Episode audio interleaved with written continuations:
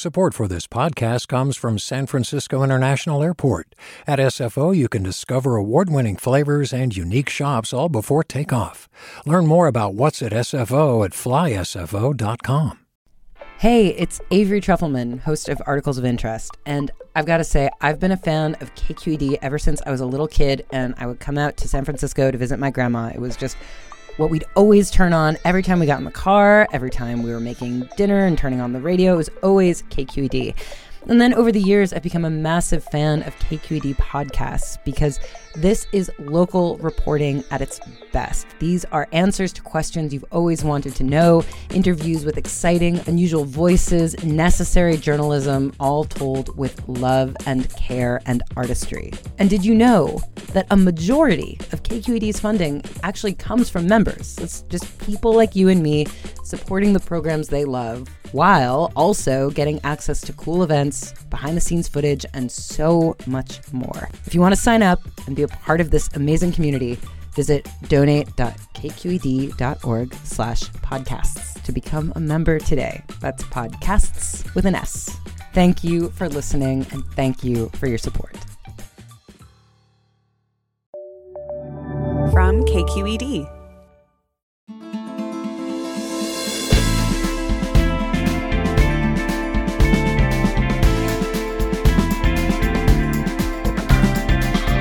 From KQED in San Francisco, I'm Alexis Madrigal, and all you can eat, our regular segment with KQED food editor Luke Tsai is back today.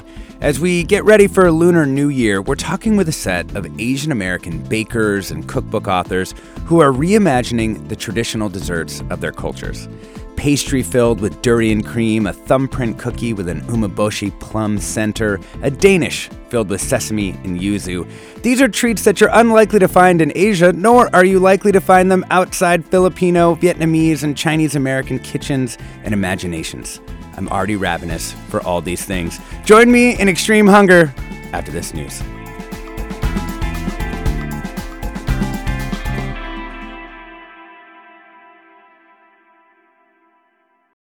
Welcome to Forum. I'm Alexis Madrigal, and welcome to the latest edition of our collaboration with the KQED Food Team, All You Can Eat. As usual, we're joined by KQED Food Editor Luke Tsai. Welcome, Luke. Hi, Alexis. Thanks so much. So we've got Lunar New Year coming up, uh, time for celebration, some sweets. We wanted to check in with a crew of bakers and cookbook authors who are creating a distinctly Asian American set of foods steeped in Bay Area culinary customs as well as our particular cultural mix. They are the new wave. So set us up, Luke. Talk to me about what you see happening in this kind of Asian American dessert sphere. Yeah, you know, like I think in the Bay Area, we have this really rich legacy of traditional Asian bakeries. You know, you have iconic places like Golden Gate Bakery um, in San Francisco Chinatown, um, or these suburban chains like uh, my standby, uh, Shen Um, and, you know, I think given the long history of Asian Americans in uh, Northern California, you could say that some form of Asian American baking has existed for probably, you know, more than 100 years. Like, um, I think you could say that fortune cookies, uh, which were an invention in California, um, were in a way an early manifestation of um, like an Asian American dessert, quote mm-hmm. unquote. Mm-hmm. Um, but I think like for the most like for most of this history, a bakery would still be like a Chinese bakery um, or a Japanese bakery, even if it had some American influences. Mm-hmm. And so I don't remember seeing this sort of explicitly Asian American framing of desserts and bakeries um, probably until like the mid to late 2010s. And I think it was part of this broader um, Asian American food movement that mm. started several years prior to that on the savory side. You know, so you had people like Roy Choi and David Chang who were doing things like Kalbi tacos, or they were mm-hmm. mainstreaming Taiwanese pork buns. Um, but you didn't really start to see that on the baking or dessert side um, until um, the the first bakery here in the Bay Area that I remember explicitly framing itself that way um, was Bread Belly mm. um, in San Francisco's Inner Richmond. Uh, great bakery, uh, which opened around I think 2017 or 2018. Um, and I remember when they opened, it was like a big deal. Like they explicitly said, you know, we do Asian desserts and breads, but this is not a traditional Asian bakery. This is an Asian American mm. um, bakery. And I think, you know, that can mean a lot of things, but I think, um, you know, broadly speaking, these are bakeries that might serve sort of traditional um, American or French pastries, like a like a croissant or macaron, um, but with Asian flavor, flavor profiles, like like ube, you know, the purple yam that's especially popular in the Philippines, um, or pandan leaves, which is this fragrant uh, grassy herb that you see in a lot of Southeast Asian cooking. Mm-hmm. And so you had this sort of new generation. It was like a lot of um, pastry chefs that had come out of like a classical French training. And maybe they had worked at fine dining restaurants or like sort of traditional French patisseries. Um, but then they decided um, that what they really love is, you know, mm. Singaporean pastries or, or Chinese um, breads um, or Filipino pastries. Um, and so basically uh, opened these businesses, and we've really seen an explosion of them really in the past two or three years um, yeah. that have that explicit framing. Well, let's bring in, you know, you mentioned Bread Belly, you know, a real trailblazing uh, place. We have Clem Hsu, who is the co owner of Bread Belly, which, of course, is a bakery and cafe in the Richmond in San Francisco. Welcome, Clem. What's up? Good morning. yeah. Uh, great to have you with us. I mean, you know, Luke mentioned that sort of an Asian American bakery could mean a lot of things, and I want to ask you, well, what does it mean to you, in you know, as someone who people look to as kind of a forerunner in this in this space? Well, first, thanks for all the nice words. Um, it's hard to believe people actually know about Bread Belly, um, even though we just turned five. It's kind of a big deal on our end, but um, I'm glad people are people have received Bread Belly in the way that they have. Um, I think defining Bread Belly as an Asian American cafe is something that we started out as. Um, it was just a a way for people to access who we were uh, who we are and um, what we intended on putting out there. Yeah. Um, but I think over time we've just started to approach it in our own way. Mm-hmm. Um, I think, in a broader sense, we we, do American food, mm-hmm. um, and it, it, mm-hmm. we we come from this culinary tradition of being European centric, but uh, also embracing who we are as cooks mm.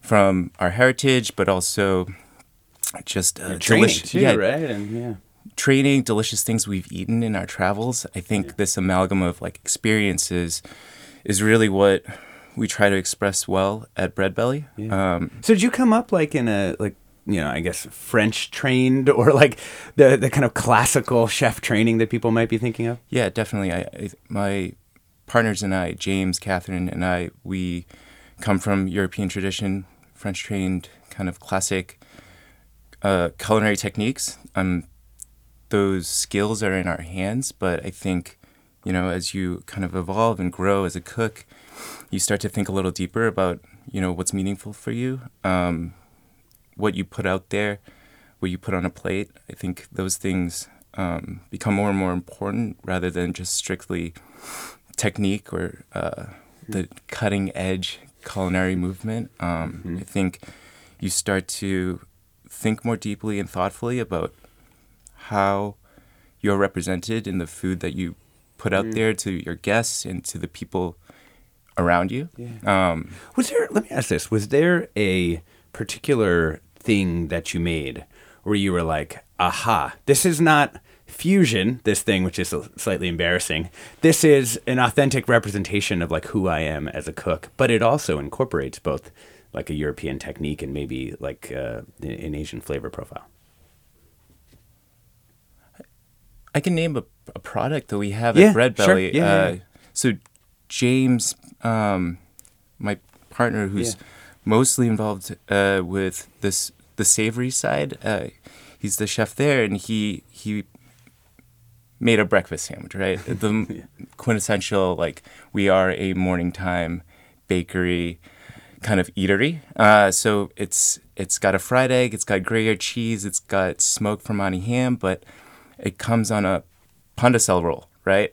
So a traditional Filipino Filipino bread, um, which Kate developed. Um, she is Filipina, and then James put sweet and sour kale and uh, spicy chili paste on it. Um, so you know that sounds amazing. It, it, yeah, it's, but it's hard. it's so it, when we talk about yeah. stuff like that. It's hard to categorize.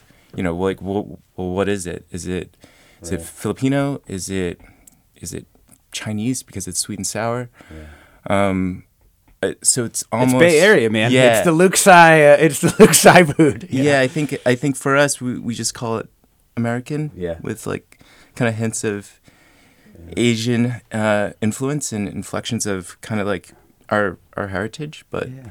distinctly American.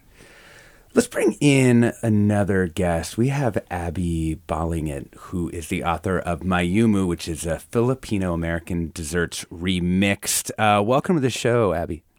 Thank you so much for having me. So, um, talk to me. You know, we just got a little um, intro into one particular, you know, Filipino baked good. Um, talk to me a little bit about how you see uh, Filipino American cooking, especially given that you kind of have these multiple waves of colonialism that have kind of influenced this food, in addition to all the indigenous traditions and diasporic traditions. For sure. I have roots in the Bay. I grew up in San Jose. Um, and so I live in New York now. And I think that with Filipino food, it's so different wherever we are in the Midwest, if it's in the South, if it's here in California or in, in New York. So I do feel like there's constant kind of progression of this is my take on it, but it adds to a collective kind of story of who we are as Filipino American people. Mm-hmm. Um, and for me, and like my desserts niche, I think that I also similarly love incorporating kind of Western flavors or Filipino flavors in a Western kind of dessert um, but it's really fun to see kind of the vehicles of which like ube has been so prolific, but you could take that in so many different directions. And I have like a recipe in my book that is also a pandesal recipe, but it's ube melon pandesal inspired by like a Japanese kind of take on it with mm. ube jam filling. And it has like the classic kind of sugar cookie crust over the top that looks like the melon shape. Um, so yeah, I, it's it's so fascinating that you know Filipino food and desserts specifically kind of have so many different kind of I guess verticals with like where we've been colonized from and also like the indigenous influences of speaking of Lunar New Year, we have like hopia, um, which is similar in a lot of form to like a moon cake, um, mm. which I, I love as a dessert. We use a lot of mung bean as well, and it's just so cool to see kind of the overlap with other um, Asian American communities. Yeah. Too. When you grew up, right, in different areas of Bay Area, I mean, you spent some time down in South Bay, spent some time in Berkeley, spent some time in Stockton. Were there things you think that were specific to the to the foods, uh, even of those individual Filipino communities in those different places? Yeah, I mean, I'm I'm lucky to kind of as I feel like my uh, bias is Filipino. There's such a big Filipino community in Stockton and also in San Jose, and I feel like Berkeley, it's not as large, but I do see like the. I went to so many boba shops at Berkeley when I was an undergrad. I feel like there was never an end of like what kind of combination stores could be a boba shop combo shop with like um, a shaved ice place, takoyaki place, and so I think there's that kind of like overarching narrative of like Bay Area Asian American culture is so predominant. Mm. Um, and I always felt that was American to me. And I feel very lucky to have like grown up with so much diversity. But I think, I don't know, there is kind of a sense of like, wow, we have so much that we can mm-hmm. eat here that is different from New York. It's totally different. Totally. We're talking about Asian American bakeries and desserts, kind of celebrating the upcoming Lunar New Year. Joined by Luke Tsai, KQED food editor, Abby Balingit, who's author of Mayumu Filipino American Desserts Remixed, Clem Hsu, co owner of Bread Belly Bakery and Cafe in the Richmond and San Francisco. Of course, we want to hear from you. What desserts are you making or that you feel inspired to make uh, to celebrate Lunar New Year? Favorite Asian American bakeries or desserts? You can email us forum at kqed.org or you can give us a call at 866 733 6786. I'm Alexis Madrigal. Station for more right after the break.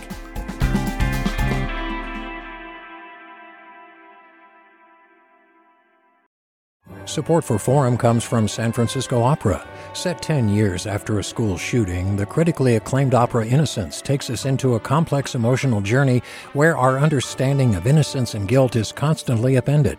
Kaija Saariaho's ethereal score collapses the past into the present as a community of survivors grapple with how to move forward. Don't miss the highly anticipated American premiere of Innocence, June 1st through 21st. Learn more at sfopera.com.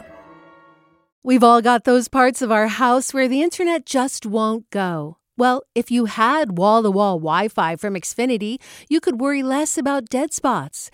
Because with wall to wall Wi Fi from Xfinity, you get fast speeds, reliable connection in every room, and power for all of your devices, even when everyone's online. That's wall to wall Wi Fi only with Xfinity. Restrictions apply, not available in all areas, actual speeds vary. Welcome back to Forum. I'm Alexis Madrigal. We're talking about Asian American desserts. We're talking about Asian American bakeries here in the Bay Area, and we're celebrating upcoming Lunar New Year. It's this weekend. Joined by Clem Hsu, co-owner of Bread Belly Bakery and Cafe in Richmond and San Francisco, Abby Balingit, who's author of Mayumu, Filipino American Desserts Remixed. Of course, joined by Luke Tsai, who does this segment with us, All You Can Eat. He's KQED's food editor. And I wanted to add Kristina Cho in. She's the author of Moon Cakes and Milk Bread. Won the 2022 James Beard Award for her cookbook, which focuses on recipes from Chinese bakeries. Welcome. Hey, good morning. So we were talking about the ultimate kind of Bay Area experience, bouncing around at all these these different places.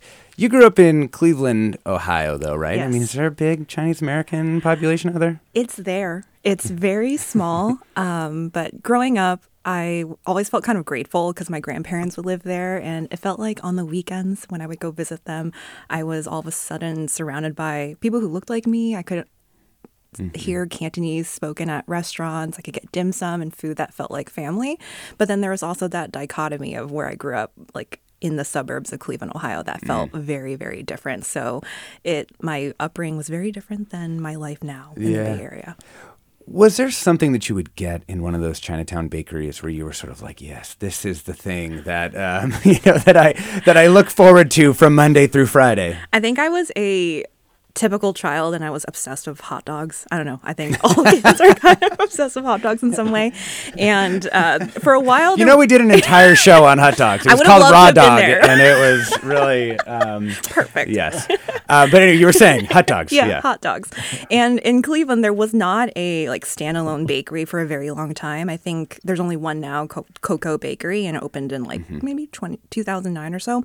But as a kid, we would drive up to Chicago or even Toronto as our closest Chinatown to stock up on baked goods. It was a very important part of our trip. And I would beeline it for the case that had hot dog buns in there um, in all these different shapes. Sometimes they're shaped like a flower, sometimes it's like a really big, like pigs in a blanket. But I was like, I need a hot dog bun. That was my favorite thing. That is such a great. Hasn't changed. Yeah, I mean, amazing. Um, Luke, your daughters actually picked out a recipe from Kristina's cookbook to make for Lunar New Year, right? What's she making? um, yeah, we we were just uh, the, the cookbook is is wonderful. We, we love it, and um, we were just flipping through because we are like Lunar New Year is coming, and my daughter is really into baking, and she wanted to make something, and so we came across your recipe for Pao Pao steamed cupcakes or fagao. Oh, yeah. which in your intro to it, you talk about how um, your grandmother would uh, typically only make them for uh, Chinese New Year, um, and it has that uh, lucky connotation, you know, because it has the word "fa," which connotes the building of wealth. Um, and they're these steam cupcakes that sometimes um, you might see them um, in a steamer at dim sum.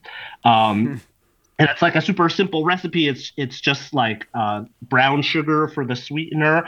Um, but what I love about it is um, in your recipe you explained that uh, as part of the batter, your grandma would always use um, Bisquick, you know, the, the instant uh, pancake mix um, to make it. And I just love that. And and you know, just for the record, I bought Bisquick uh, for the first time in I don't know how long, I only have specifically to make for this recipe. um, but I feel like it perfectly encapsulates, you know, because I think I love this newer trend of Asian American bakers, whether on the cookbook side or the bakery side, really embracing um, their heritage and and also really evolving it.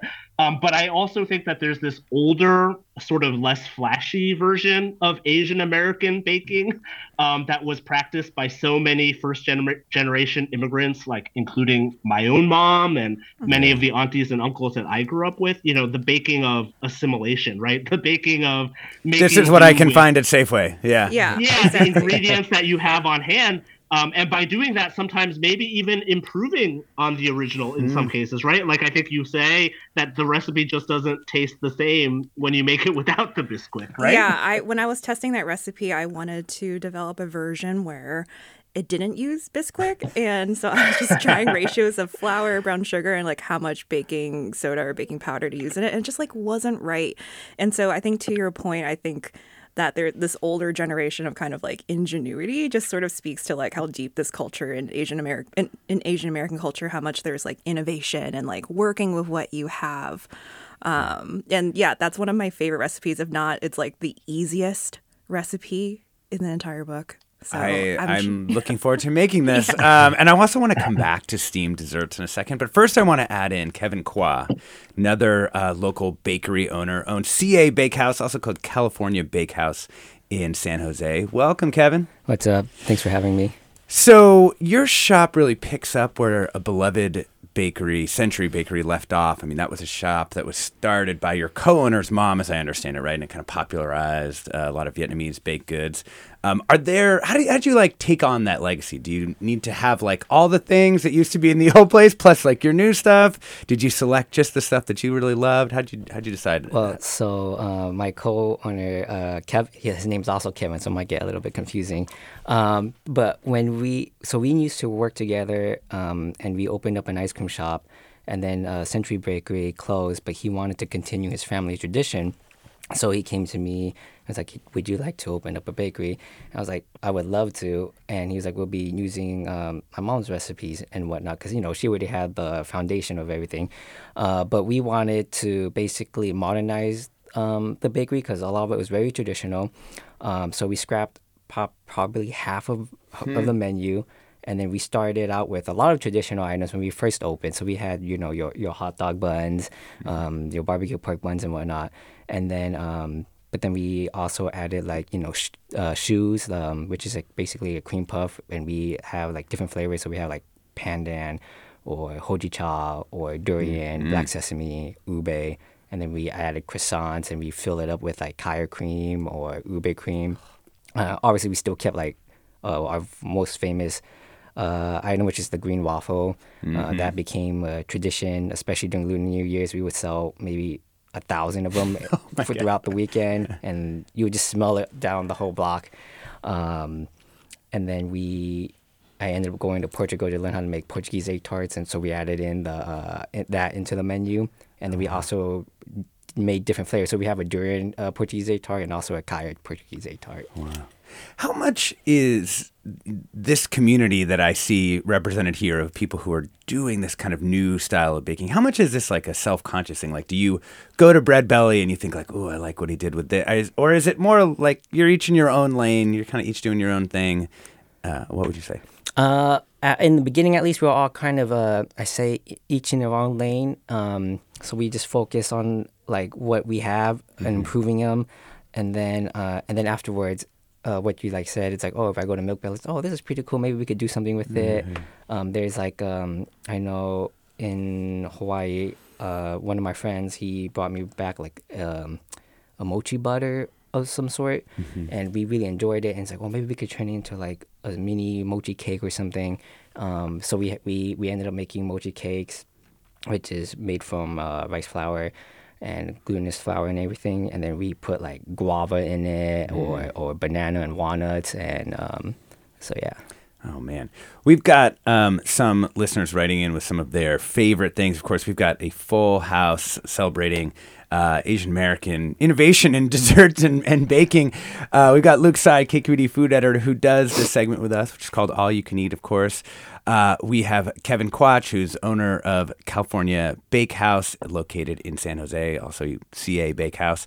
We've got Kristina Cho, author of Mooncakes and Milk Bread, won the 2022 James Beard Award for her cookbook. We've got Abby Balingit, author of Mayumu, uh, Filipino American Desserts Remixed. And we've got Clem Hsu, co owner of Bread Belly, a bakery and cafe in the Richmond in San Francisco. We do have a shout out for you, Clem. Uh, listener writes I love Bread Belly, which has introduced me to a lot of different Asian flavors that I would never have thought to eat with things like croissant or pastry. If you stop by, you need to try their Mapo Tofu Focaccia. I think it's called Mafo Kacha. it has the flavors of Mapo tofu, like five spice powder on this focaccia bread. It's so satisfying, and you would never think that this might work in that form, but that is the bread that sings. I mean, my only problem with this is focaccia is so like the, the dumbest, simplest focaccia. Like you Google focaccia, dumb focaccia recipe, and it's so good, it seems almost impossible to improve on it. But the uh, the listener writes, you have you have improved on it. Awesome. I'm, I'm glad you sold it better than I can. Um, we also have uh, Morgan writes in to say, My favorite Asian bakery is Third Culture in Berkeley. Their mochi donuts are incredible. I totally agree with that. And also, the colors inside Third Culture are also amazing and so fun. Um, we, of course, would love to uh, hear from you. What are your questions about um, this new wave of Asian American bakeries and bakers and, and desserts? Um, maybe some of your favorites uh, from some of these places. You can email us forum at kqed.org. You can give us a call at 866 733 6786, or you can go on any of the social things uh, on our Discord, Twitter, Instagram, etc. Um, Kristina, there is kind of a common trope um, that producer Grace Wan uh, has informed me about among Asian families that the best compliment you can give a dessert is it's not too sweet. So obviously a matter of personal taste, but what do you think about dessert sweetness and how you have, have tried to know, figure out the right the right level of sweetness? Yeah, I've I've heard the compliment it's not too sweet like my entire life. Um, I think growing up as a kid, like being in the Midwest, like I had an affinity to like very sweet things. Like I always wanted like a triple chocolate cake or something like that. And Mm-hmm. my parents would like kind of grimace like this hurts my teeth or something. Like the Uh, sheet cake. yeah, the- exactly. Which I still have a sweet spot in my heart for it. But um, I think like as I've gotten older, I've started to kind of like understand that philosophy behind um, that not too sweet philosophy behind like a, a baked good. Um, I think a lot of times in Asian culture, we're early Asian baking, you're relying on the inherent kind of like natural sweetness of ingredients. Like you see a lot of times you're relying on like fresh fruit or the complexities you find in fruit, like sweet, salt, uh, sweet, um, sour, um, even in ingredients that are not as common in other types of baking, like red bean paste, black sesame paste. Like they don't seem like they would work in a bake in a baked good, but you see it all the time in Asian bakeries because there is that kind of again natural sweetness to it. It's all about balance and um, it's all about balance and like still being able to enjoy the flavors of what you're eating. I think is what not too sweet really means. Yeah. Kevin, what do you think? I have to agree. Um, uh, using like the natural sweetness of ingredients. Um, I mean, growing up, my my parents. I mean, I, I love cooking, and I made ice cream. My parents, like, oh, this is too sweet, or it's too sweet. So I have to find a nice middle ground. So, oh, oh, it's not that sweet. It's really good. Um, and that's just with a lot of trial and error. Uh, we get a lot of compliments on that at the bakery too. When like people eat our like cream puffs, oh, it's actually not as sweet as I Not thought too sweet. as I thought it would be. Um, and that just might be inherently just be- because of the flavors, like black sesame, like Kristina said. Um, usually it's more um, earthy, so Yeah. so it could it counterbalances the, the sweetness of the sugar. Um, same thing with durian. Durian's very pungent. Um, so and durian can speak for itself. You don't really need to add much to it. Um, and same thing with our, our our waffles. Our waffle is more aromatic than than sweet, if, if, if anything. Yeah. Um, I, um, Oh, go ahead, I, I wanted to, yeah, I wanted to jump in on that too because I think I also grew up in a household, an Asian household, where that was the highest compliment that you could pay a dessert. you know, it's not not too sweet, and I have found myself also reflexively saying this in a complimentary way whenever I'm eating a dessert um, that I like. Um, but I just wanted to highlight my former colleague at Eater, um, Jaya Saxena, um, wrote this uh, really great essay called "The Bitter Taste of Not Too Sweet," um, and it was about this trope and and sort of how not too sweet has become a sort of badge of honor and almost like a marker of identity for a lot of hmm. diasporic Asians. Um, but also, she writes about how the truth is is sort of more complicated because there are a lot of us who do like very sweet things, and it's also not um, necessarily true if you widen the lens beyond um, just East Asian. So, like for instance, South Asians and certain Southeast Asian um, cuisines um, have like a lot of sweet desserts. But I, I do think it's a, a useful way to think about like overall taste preferences and and it, it did make me wonder like some of these bakeries like how much that's in the back of your head when you're developing recipes, yeah. like whether it be for a cookbook or, or for your bakery, um, you know, whether it's your own taste or, or, or if you have it in the back of your head, like if Asian customers come, they're not going to want it to be too sweet. Yeah, you know? yeah, yeah. Um, I want to get Abby on this, but first I'm going to bring in Barbara in San Francisco. Welcome, Barbara. Thank you so much, and gong hei pat choi. I remember I remember on my breaks when working uh, adjacent to Ch- Chinatown and serving that community uh, from the edge of the financial district, walking up the hill, you know, past Portsmouth, Portsmouth Square, and and going to the Pacific Bakery, and having a char siu bao. Now maybe your guest could describe what was inside a little, little piece of meat. Um, and I don't, and I just remember I loved it. Yeah. Uh, I also could go up to uh, stay on Grant Avenue, and I could see the dragon that was going to be in the in the parade, which we're going to have again. Yeah. And it was coiled up from above and looking right at me through the window. So I just have wonderful memories. Oh yeah. Do you want to describe that uh, particular baked good, Kristina? Yeah. Thanks, Barbara. Thanks, Barbara. A char siu bao is a barbecue pork bun. It's most commonly steamed. You also can get them baked, um, depending on your personal preference. But it's one of the best buns out there. Yeah, and just like a like a classic. Yeah, mm-hmm. I mean, yeah, it's like a, a gateway bun yeah. for a lot of people. Um, Abby, I wanted to ask you about is is that it's not too sweet? Is that also a part of Filipino culture? I think of like shave ices and things like that that maybe are pretty sweet. Yeah, I mean, I think like at least my parents they are very much of the same vein of you know complimenting things if they're if they're not too sugary. But i guess like in the back of my mind like i think of like um sago uh, and like sago gulaman which has like a brown sugar syrup and tofu um, and like also like like basically basically like jelly cubes and things like that. Where mm. I do think that there's like not that there's a lack of sugar, but I think there's always something like earthier or something kind of balancing those flavors that I, I really appreciate about like traditional like Filipino desserts and food. Mm. Um, but I will say like on the inverse of like savory food, I I tend to find Filipino food edging on sweeter like Filipino spaghetti with banana ketchup, um, which is very traditional and like we love that. So it's it's kind of interesting to see where like that kind of palette came from and obviously what we talked about before with colonization and and they just like the i guess like growth of like communities as we keep expanding out into the world God, I love banana ketchup so much. Um, Jimmy writes in to say, I just want to express my appreciation for your guest bakers and other bakers evolving Asian American foods. I worked at my dad's bakery in Oakland, Chinatown in the 1970s, and he retired when I graduated California College of the Arts in the late 1990s. I didn't continue the family business because it was 17 hours a day, 364 days a year. I'm proud and envious that this generation is focusing on the craft, making a living out of it, and they seem to have well-rounded lives. Do you, do you have well-rounded lives? the, the, the, the, bakery owners in here are like, uh, I don't know. uh, we're talking about Asian American desserts and baking, celebrating upcoming Lunar New Year. We're joined by Luke Tsai, KQED food editor, Kristina Cho, author of Mooncakes and Milk Bread, Kevin Quach, owner of CA Bakehouse in San Jose, Abby Balingit, author of Mayumu, Filipino American Desserts Remixed, and Clem Hsu, co owner of Bread Belly Bakery and Cafe in Richmond in San Francisco. We'll get to more of your calls and your comments um, after the break. Are you, what's your favorite Asian American dessert or baked good. You can email us forum at kqed.org.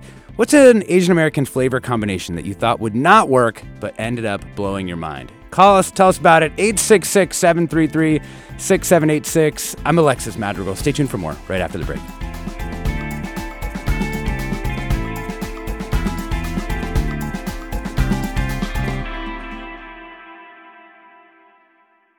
Support for Forum comes from San Francisco Opera. Set 10 years after a school shooting, the critically acclaimed opera Innocence takes us into a complex emotional journey where our understanding of innocence and guilt is constantly upended. Kaija Saariaho's ethereal score collapses the past into the present as a community of survivors grapple with how to move forward. Don't miss the highly anticipated American premiere of Innocence, June 1st through 21st. Learn more at sfopera.com. We've all got those parts of our house where the internet just won't go. Well, if you had wall to wall Wi Fi from Xfinity, you could worry less about dead spots.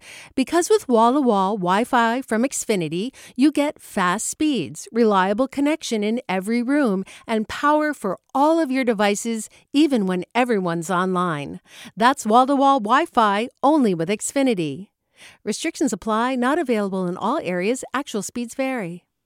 Welcome back to Forum. I'm Alexis Madrigal. We've got a full house here for our latest edition of All You Can Eat with Luke Tsai, KQED food editor. We've got Clem Hsu from Bread Belly, a bakery and cafe in Richmond and San Francisco. Uh, Abby Balingit, author of Mayumu, Filipino American Desserts Remixed. Kevin Quach, owner of CA Bakehouse in San Jose. And Kristina Cho, author of Moon Cakes and Milk Bread, an award-winning uh, James James Beard award-winning cookbook. Um, we'll get to more of your uh, your comments and questions, but first, we have a listener who wants to know about milk bread. Um, so I think climate this is coming to you. Um, I love going to Andersen Bakery in Japantown, and they have this fluffy bread called milk bread. I've seen it in the Japanese grocery store. What makes the bread so fluffy? If folks haven't heard of it, they need to pick up a loaf, makes the most incredible toast. Is this a Japanese recipe, Chinese? Where's it come from? Um, Clem, let's start with you on this one. Yeah, so uh, milk bread or Japanese style shokupan, um, it has a amazing cotton like quality uh, because it's not sourdough bread. it's not.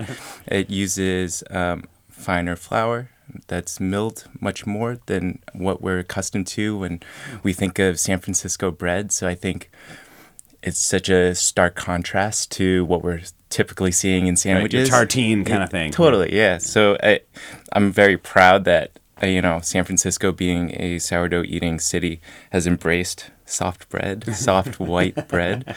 Um, but yeah, it's distinctly fluffier because the flour is finer and uh, it doesn't use like whole grains. Mm-hmm. And um, there's there is a process of like cooking a little bit of the flour beforehand um, mm-hmm. that keeps it a little bit more tender. Um, the inclusion of um, milk um, milk solids in, mm-hmm. in the mm-hmm. bread, um, what gives it its name, but also its flavor and texture. Um, so all these things kind of lend lend to why it's not so lean. You know, some yeah. of the milk fats. Yeah. do you want to add anything? yeah, I think um, Clem hit all the points. It's a enriched bread. So as Clem was saying, there there's milk in there, and there should also be butter and eggs, and all these things have fat, which also contributes to kind of that really tender like richness mm that's in the bread.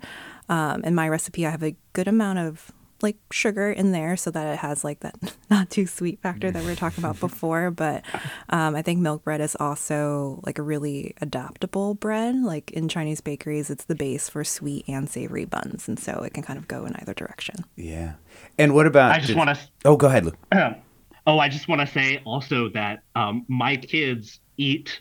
They're so spoiled. They eat milk bread pretty much exclusively. Like it's the only bread that they will eat, and so I probably spend twenty percent of my paycheck just on milk bread. Subsidizing their fiber intake. Yeah. yeah.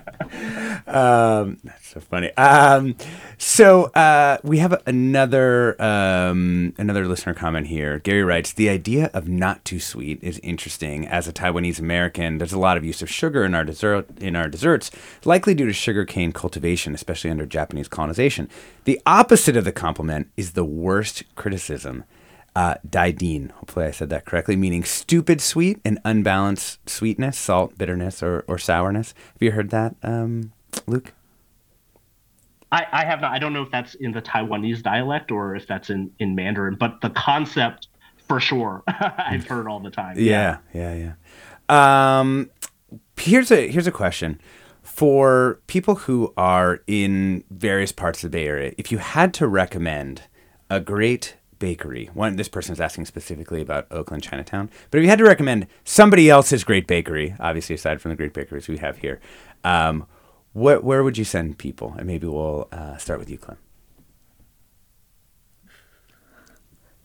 We're all silent. I know. That's a really hard question. that is a that is a hard question. I think there's so many people doing doing great things. I'll I'm gonna pass it off. I'll come back.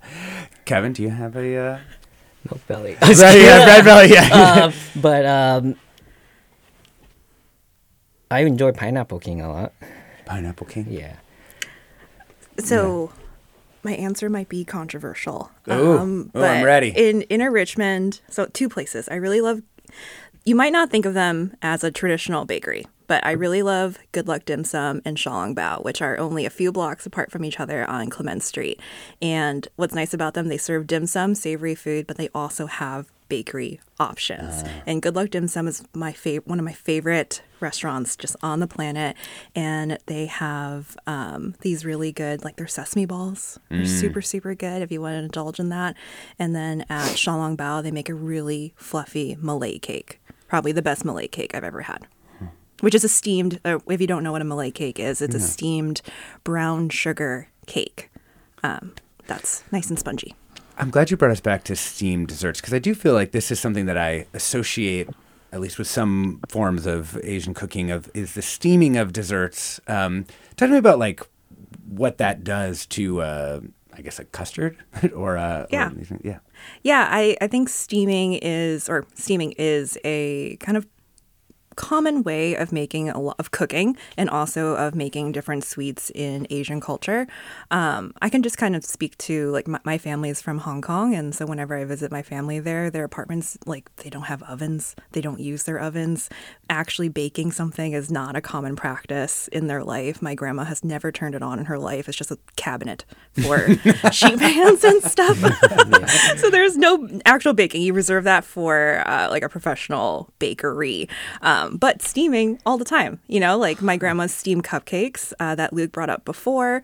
Um, you can steam cutsers in it, you can steam buns. Um, and I think it's like a really gentle way of cooking that is also really hard to also kind of like make it dry because you're cooking with moisture, you're cooking with vapor. Um, and so things just come out kind of like extra tender and fluffy when you steam Mm, things.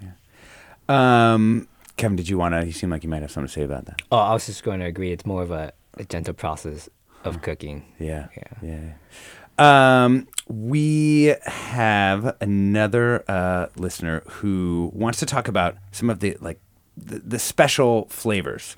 Um, listener asks, I find some of the flavors which I'm not familiar with a little intimidating. I know I should dive in, but could the guest maybe describe ube, pandan, and other ingredients? I'm too intimidated to ask when I'm in the bakery.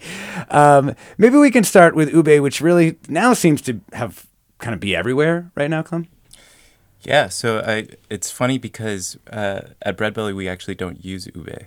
We uh, uh, we have a product called uh, not ube tart, and uh, when Catherine was developing it, we we we thought, you know, instead of using ube, which wouldn't be grown locally, uh, maybe we can source something a pr- uh, produce to use that would be more local. Um, and equally as delicious. Uh, so we actually use a purple sweet potato from Stokes. Um, it's delicious. It's it's just the right texture and sweetness, um, and it really lends itself to kind of scratching that ube itch if you've got one. And it's really bright purple, so uh, it helps. Um, but yeah, I would say uh, don't be afraid to ask uh, about interesting ingredients. I think if we, as people making products that are using interesting ingredients, we want to talk about it, and and you know our teams are so ready to engage in those conversations and, and share share with you all like what we do. Yeah. Um, we've got an interesting question on the phones here. Let's bring in Rohit in Hayward. Welcome, Rohit. Hey, thanks for taking my call. I'm really excited to hear about all the different perspectives on Asian food. One question that I had is around an Indonesian sweet called martabak manis or terang bulan. I'm curious if there are others that are similar to that that you can find in the Bay Area or uh, preferably that one specifically as a spot that you guys know about. Yeah. So that was about Indonesian bacon. You're breaking up a tiny bit there. Maybe, um, Luke, do you know a spot where we could get Indonesian baked goods for Rohit? Um, that's that's a good question. Um, I don't know if there is a specifically Indonesian bakery. You know, there are Indonesian restaurants that might sell um, mm. Indonesian sweets, but I don't know if any of our other um, uh, guests would know, or um, I don't know, like, does Bread Belly do any Indonesian desserts, for instance? Nope. Yeah. yeah, that's a, t- a st- you stumped Luke Tsai. That should be actually like part of uh, part of all, all you can eat is can you stump Luke with a place? Um, uh, we are talking about Asian American baking and desserts, celebrating upcoming Lunar New Year. Joined by Luke Tsai, KQED food editor, Clem Hsu, co owner of Bread Belly, Abby Balingit, author of Mayumu, Filipino American Desserts Remix, Kevin Quach, owner of CA Bakehouse, located in San Jose, and Kristina Cho, author of Mooncakes and Milk Bread. Um, Abby, are you getting ready for any special Lunar New Year things? Yes, I'm actually doing a dinner with friends, and we're going to do a kamayan, which is fun. Um, but what is that? What is that? Oh, it's like um basically Filipino kind of like eating with your hands, kind of big feast on banana leaves. Um, but no, honestly, I'm always like also pop into New York Chinatown as well, just because you need to get you know get in and, and have fun at the Lunar New Year parade. Um, if people are, you know, inspired by listening to you and some of the other bakers, what would you recommend people try and find as a sort of Filipino American dessert? In general, or for Lunar New Year? Yeah, I guess you know for this week. Let's say you're inspired this week to go out and eat something. Yes. um, I would say if you can, um, on like I would try to get uh anything red. Um, I I love these like I have like a red velvet Sylvanas recipe in my book, um, which is like a meringue cashew meringue cookie filled with like a cream cheese frosting. But whatever red desserts that people have, I would recommend you go out and get it. Mm. Um, Clem, are there going to be specialty things at Bread Belly or no? Yeah, we've got a, a few different things going on. Um, it's kind of a crazy red week between Lunar New Year and Valentine's Day, so just just going share, with sharing, it. Yeah, yeah. Uh, we've got uh, we we dried some hoshigaki while persimmons were in season. Um, so we're we're doing our take on um, you know a, a, hoshigaki product. We it's filled with guava pâte de fruit and um, shiroan, a sweet white bean paste. So um, that's on the menu. We've got uh, a traditional Chinese uh, pork product called bakwa. It's like a type of jerky. Uh, hmm. I think the traditional way of preparing it is it's sun dried we obviously just use an oven. You made this yourself? Um, okay, yep. I love that. Yeah, so it's it's it's ground pork and it's got loads of flavor, five spice. We glaze it with pineapple and honey, so yeah, wow. it's like a delicious umami rich bite. Um, One sec. This is a uh, fundraising period for KQED Public Radio. For more information about how to support KQED, go to kqed.org. I'm Alexis Madrigal. Yeah. Anything else aside from the this amazing jerky? Yeah, we've got uh, some meringue rochers uh, with like raspberry and um, nuts. Uh, that's kind of more Frenchy, but uh, it's got it's got uh, raspberry powder on top, so it's red. uh, really embracing it. Uh, Bread Belly's dressed up with like dragons and lanterns. Yeah. Um, really trying to. I think we went a little harder on Lunar New Year than we did on Christmas. At least that's what everyone's telling me. Oh, so. Yeah. Um, Kevin, you were also saying that there's, you know, this is a week when everybody is in the bakery right now. This is like a huge lift. Yeah, it's um, I mean, every year for Lunar New Year's, the the whole area. So we're, our bakery is located in Vietnam Town, Mhm. and there usually there's just a bunch of people that go out, light firecrackers, and there will be like dragon lion dance like every five minutes. uh, it's it's gonna be super loud. You'll probably no none of our customers will probably hear us when we're calling their names. uh, and like at least last year, I would be taking orders and be like, "How many waffles you want? Five, ten, fifteen? I can't hear you." yeah. yeah. so Oh, man, be- that sounds fun, though. It'll, Um, yeah, it'll be really fun. It'll be chaotic. Yeah. Um, other listeners are shouting out particular places. Uh, actually, in answer to the Indonesian, um, Singaporean, Malaysian question, uh, Luke. Excellent. Uh, listener writes Sandai and Kopi Bar in Walnut Creek has wonderful pastries inspired by Indonesia, Singapore, Malaysia. So there we go. A new place for us all to try. Um, oh, and we and we've had um, Chef Nora on the air with us. Oh, you're right. Um, yeah, I forgot that that's the name of her new spot. Yeah, yeah. That's cool. Um, uh, Ali uh, writes in to shout out Doughway Me um, in Union City and their fabulous donuts. Um, makes amazing flavors, Asian inspired, such as durian. Had these donuts for the first time on the weekend, and they were incredible. Um, here is an actual uh, technique question. Um, so maybe Christina, we can start start with you. It sounds seems like home, home cook technique question. Um, Laura writes, I have been making a baked uh, gao from a recipe, and it's hard because I didn't grow up with it. My Taiwanese mother in law has asked me to make it for her friends, so I guess I'm doing all right. But sometimes it doesn't bake evenly, and I am thinking I might even want to try steaming it. Is this something a home cook can do? This Chinese rice Oh, cake? okay. Is this a recipe that you can recommend? Yeah. So uh, Ningo is a like a brown sugar glutinous rice cake. You could kind of compare it to like a butter mochi, um, and it's made during Lunar New Year. Ningo just kind of means like higher year, luckier year for the year ahead. Mm.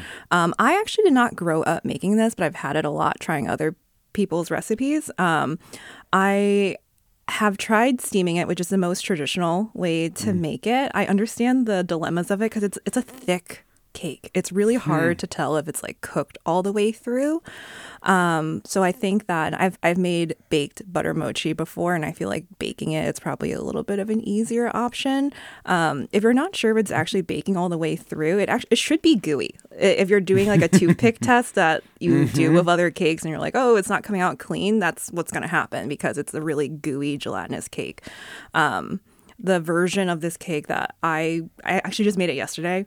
Uh, my grandma makes a brown sugar tapioca cake instead. So you kind of switch out the flours and you steam it in layers, which I think is a really great way of like ensuring that every layer is consistent consistently cooked through all the way through. Um, so you can kind of give that recipe a try too. Oh, that's awesome. Thanks for that. Um, we have one more um, shout out. Uh, Kathy in Pacifica, real quick, you have a Korean pastry you want to mention. Yeah, hi. Um, I I'm Korean American, and uh, I like to make hotteok, um, spelled H O T T E O K. And if you go to the Korean markets like um, Kukje in Daly City, you can actually buy it like this quick. You know, it's um, it has everything you need to make the pastry, and it's best fried, and it has um, sesame uh, a sesame powder. But I always put um, a, a can. I get a can of the red bean um, paste, and uh, it's very delicious. Um, and Korean Koreans are not known for dessert after a big Korean barbecue dinner, but actually there are a number of desserts that um, that are made like. Um, um, wrapped walnuts uh, within a pastry and um, Yeah. The fish shaped pastry like the Japanese American um, bakers too. I love that, Kathy. just- Thank you so much. Yeah, no, I'm glad we we were able to squeeze you in there. Really appreciate that. Um, we have been talking about Asian American desserts all, all across the board here. We got from in, Indonesia uh, to Korea with collards. Um, we've been talking about Asian American desserts with Luke Tsai, KQED food editor. Thanks so much, Luke. Thanks so much for having me, Alexis. We've also been joined by Clem Hsu, co-owner of Bread Belly here in the city. Thanks, Clem. Thanks for having me. Kevin Quach, owner of CA Bakehouse, located in San Jose. Thanks, Kevin. Thank you. It was a pleasure. Kristina Cho, author of Mooncakes and Milk Bread. Thank you. Thanks.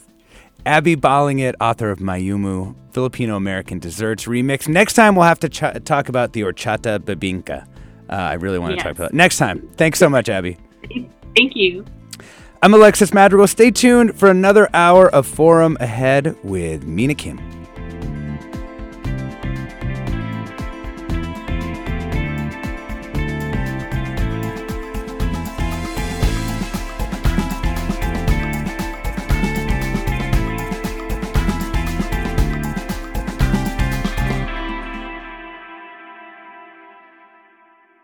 Funds for the production of KQED's forum are provided by the John S. and James L. Knight Foundation, the Generosity Foundation, the Germanacos Foundation, and the Heising Simons Foundation.